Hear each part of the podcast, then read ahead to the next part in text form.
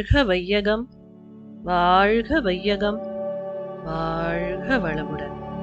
என் குருநாதர், அத்தியாயம் இரண்டு, ஆணவம். தன்னை உயர்த்தியும் மற்றவர்களை தாழ்த்தியும் நினைத்தல், பேசுதல் மட்டுமே ஆணவம் என்று நினைத்து கொண்டிருந்தேன். அப்படி பார்க்கையில் ஆணவமே இல்லாதவள் என்ற ஆணவமும் எனக்கிருந்தது. இருண்ட குகையில் இருக்கும் இடம் தெரியாமல் அப்பிக்கிடந்த அக்கிகள் அங்கு ஒளி புகுந்தவுடன் தாறுமாறாக பறந்து நிலை தடுமாறுதல் போல என் ஆசானின் ஞானக்கணல் எனக்குள் செலுத்தப்பட்ட பின் எனக்குள் இருக்கும் இடம் தெரியாமல் மறைந்து கிடந்த ஆணவம் தாறுமாறாக கலைந்து என்னை நிலை தடுமாறச் செய்தது. எனினும் நம்பிக்கை என்னும் உறுதுணையோடு அசையாமல் உறுதியாக அந்த ஒளியை பற்றி நின்றதால் என்னை சபித்து கொண்டே அவை என்னை விட்டு அகன்றன. குரு என்பவர் தேவையில்லை என்பதை போல பலவேறு கொள்கைகளை எனக்குள் வளர்த்து கொண்டிருந்தேன். சின்ன வயதிலிருந்தே மற்றவர்களிடமிருந்து மாறுபட்டவள் என்ற எண்ணத்தை மற்றவர்களின் விமர்சனத்தின் அடிப்படையில் வளர்த்து கொண்டிருந்தேன்.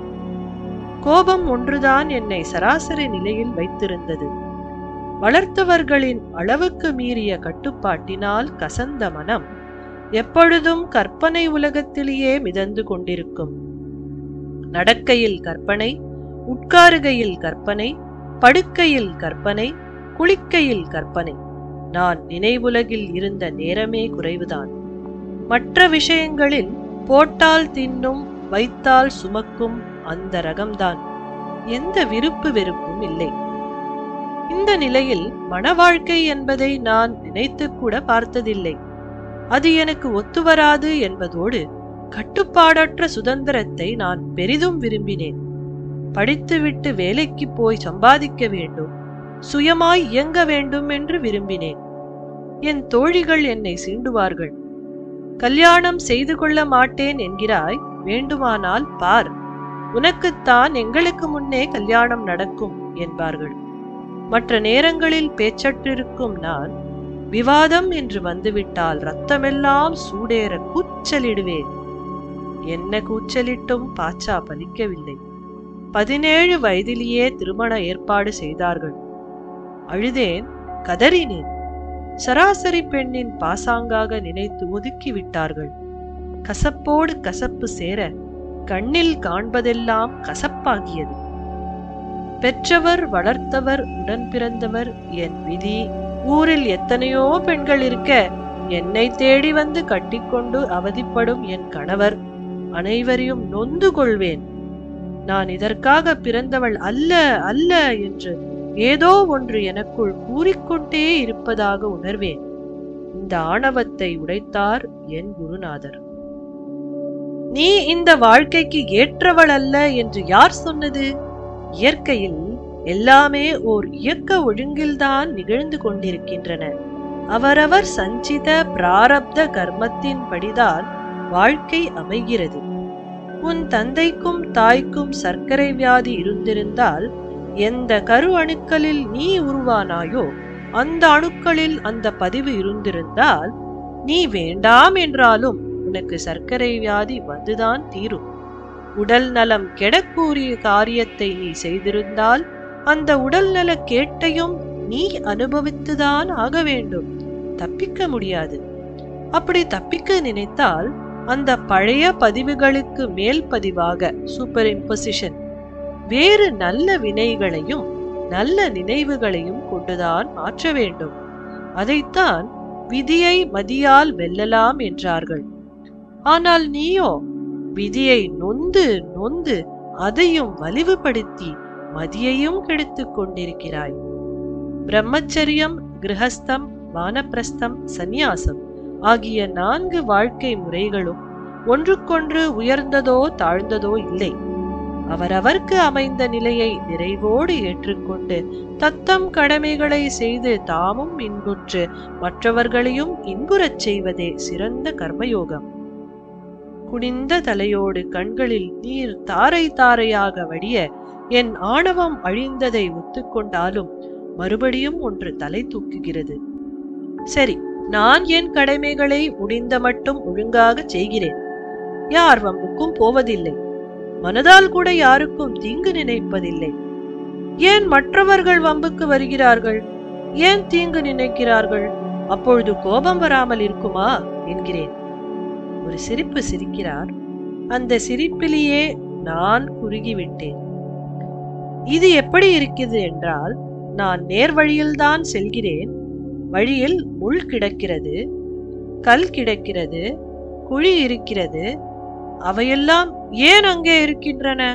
அவற்றின் மீது காலை வைப்பேன். அவை ஏன் என்னை குத்துகின்றன, கீழே விழ வைக்கின்றன என்று கேட்பது போல் இருக்கிறது. நேர்வழியில் போனாலும் முள்ளையும் கல்லையும் குழியையும் தவிர்த்துதான் போக வேண்டும். உன் பிறப்பு வளர்ப்பு சூழ்நிலையால் அறிவுக்கு ஒன்று தவறாக தோன்றலாம், மற்றவர் சூழ்நிலைக்கு அது சரியாக தோன்றியிருக்கும். அப்படியே தவறாக இருந்தாலும் அவைகளை தவிர்த்துதான் பழக வேண்டும். அவற்றிற்கு சரியாக மல்லுக்கு நிற்கவா அறிவு கொடுக்கப்பட்டிருக்கிறது? என் தோல்விகளை ஒத்துக்கொண்டாலும் மனம் லேசாகி சில்லென்று மேலே பறப்பது போல் இருக்கிறது. என் பாதையில் வரும் குறுக்கீடுகளினால்தான் கோபம் வருகிறது. திருமணத்துக்கு பின் தொட்டதிலெல்லாம் குறுக்கீடு, தொட்டதற்கெல்லாம் கோபம். அந்த கோபத்தை மற்றவர்கள் மீது காட்ட முடியாத போது சிக்கியவர்கள் கணவர், குழந்தைகள், பணியாட்கள் தான். இதற்கு ஒரு சப்பை கட்டுவேன். அவர்கள் மீது அளவில்லாத அன்பு வைத்திருக்கிறேன், அவர்கள் நலனில் அக்கறை வைத்துள்ளேன். அவர்களுக்கு ஏதாவது என்றால் உருகி விடுவேன்.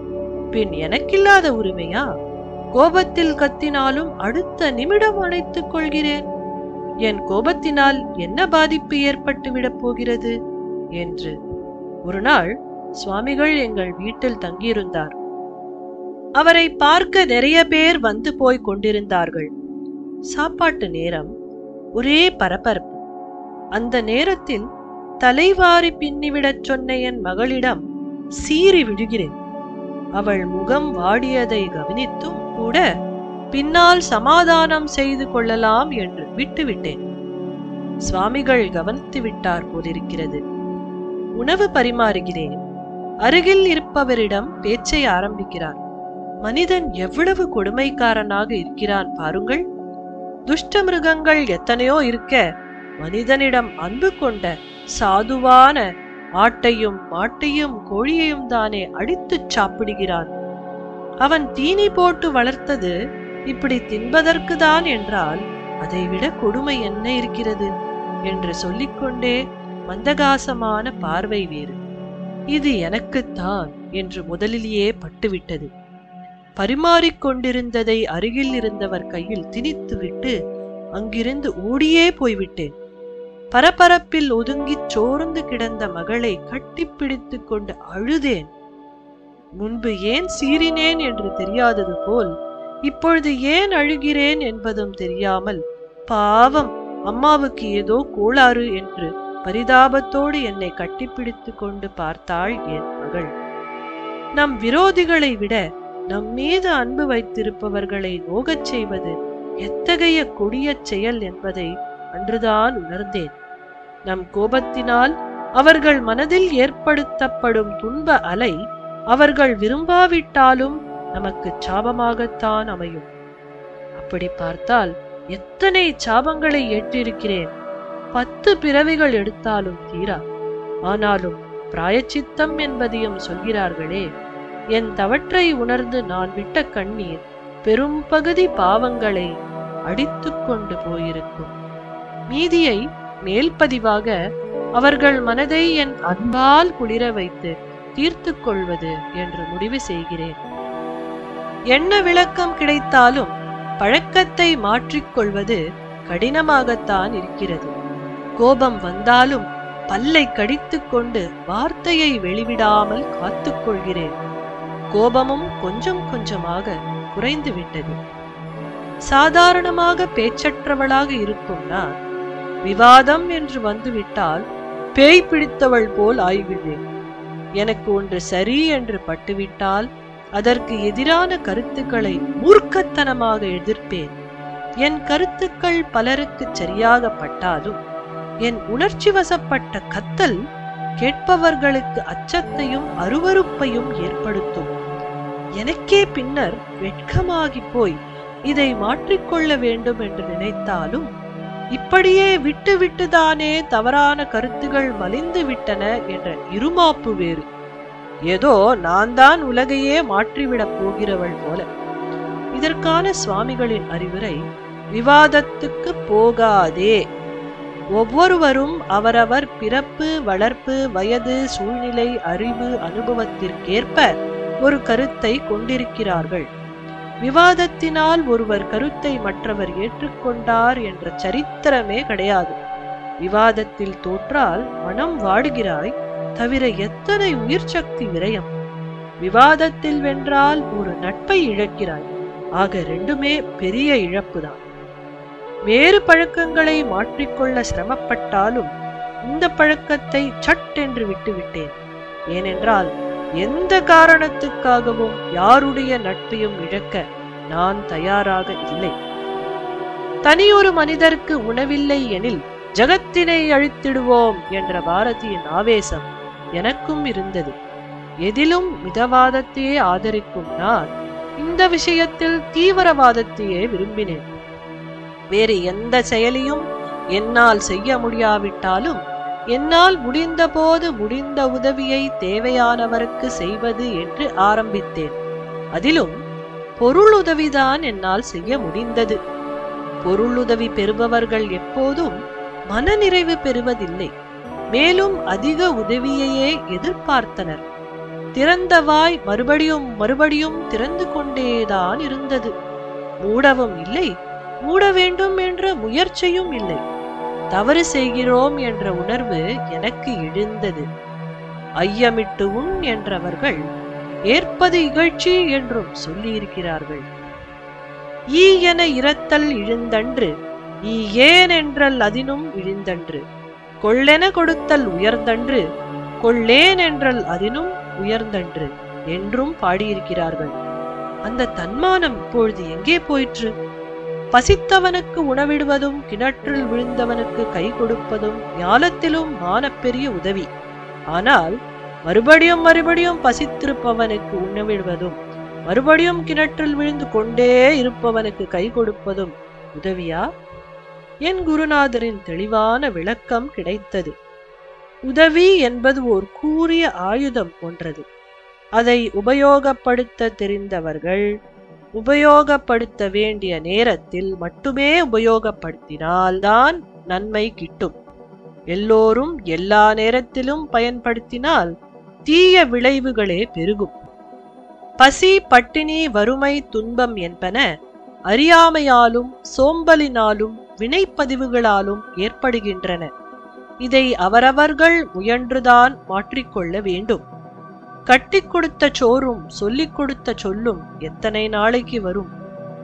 சுயமுயற்சி இல்லாதவர்களுக்கு செய்யப்படும் உதவி காய்ந்த பாலை நிலத்தில் விழும் மழைத்துளி தரையை தொடுமுன்னே ஆவியாகி மேலே போய் விடுவதற்கு ஒப்பாகும். இளன் என்னும் எவ்வம் உரையாமல் ஈதல் குலனுடையான் கண்ணேயுள என்று வள்ளுவப் பெருந்தகை இதைத்தான் குறிப்பிடுகிறார். அவன் இல்லை என்று மறுபடியும் யாரையும் போய் கேட்காத அளவுக்கு செய்யப்படும் மாற்றம்தான் உதவி. மற்றவை கேட்பவர்களது தன்மானத்தை, தன்னம்பிக்கையை அறுத்தெறியக்கூடியவை. திரும்பி பார்க்கிறேன். இதுவரை நான் செய்ததாக நினைக்கும் உதவிகள் யாராவது ஒருவருக்கு தன்னம்பிக்கையும் தன்மானத்தையும் கொடுத்திருக்கின்றனவா? மருந்துக்கு ஒன்றோ ரெண்டோ உண்டு. நான் பள்ளியில் படித்துக் கொண்டிருந்த பொழுது எங்கள் பள்ளிக்கு அப்பொழுது கல்வி இயக்குநராக இருந்த பத்மஸ்ரீ நேத்து சுந்தர வடிவேலு அவர்கள் வந்திருந்தார். நான் வெளிநாடு சென்று அங்குள்ள கல்விக்கூடங்களுக்கு சென்ற அனுபவத்தை சொல்லிக் கொண்டிருந்தார். அப்படி ஒரு ஆரம்ப பள்ளிக்கு சென்ற போது அங்கு சிறுமிகள் நோட்டு புத்தகத்தில் எழுதி கொண்டிருந்தார்களாம். இவர் ஒரு சிறுமியிடம், நீங்கள் எப்பொழுதும் நோட்டு புத்தகத்தில் தான் எழுதுவீர்களா என்று கேட்டாராம். ஆமாம் என்றதோடு, உங்கள் நாட்டு குழந்தைகள் என்று திருப்பி கேட்டாளாம். ஸ்லேட்டில் என்றாராம். அப்பொழுது ஆரம்ப பள்ளிகளில் ஸ்லேட்டில் தான் எழுதுவார்கள். அவள் மறுபடியும் ஏன் என்றாளாம். இவர் சட்டென்று வேறேதும் சொல்லத் தெரியாமல், வசதி இல்லை என்றாராம். அவள் முகம் வாடி போய் ஓடி சென்று தன் நோட்டு புத்தகத்தில் கையில் அகப்பட்ட தாள்களை கிழித்து கொண்டு வந்து கொடுத்து, இதை கொண்டு போய் உங்கள் நாட்டு குழந்தைகளுக்கு கொடுங்கள் என்றாளாம். அந்த பிஞ்சு குழந்தையின் அறியாமை போலத்தான் நான் உதவி என்று நினைத்து கொண்டு செய்து கொண்டிருக்கிறேன். அடிப்படை பிரச்சனை மாறினால் உரிய ஒரு நேர சாப்பாடோ துணிமணியோ ஐந்தோ பத்தோ எந்த மாற்றத்தையும் நிகழ்த்த முடியாது என்பதை புரிந்து கொண்டேன். இவ்விதமாக என்னிடம் குடிகொண்டிருந்த ஆணவம் என்னிடம் இருந்து பிரியா விடை பெற்றது. நம் கடமை அறவாழ்வின் நாட்டத்தே சிறக்கட்டும்.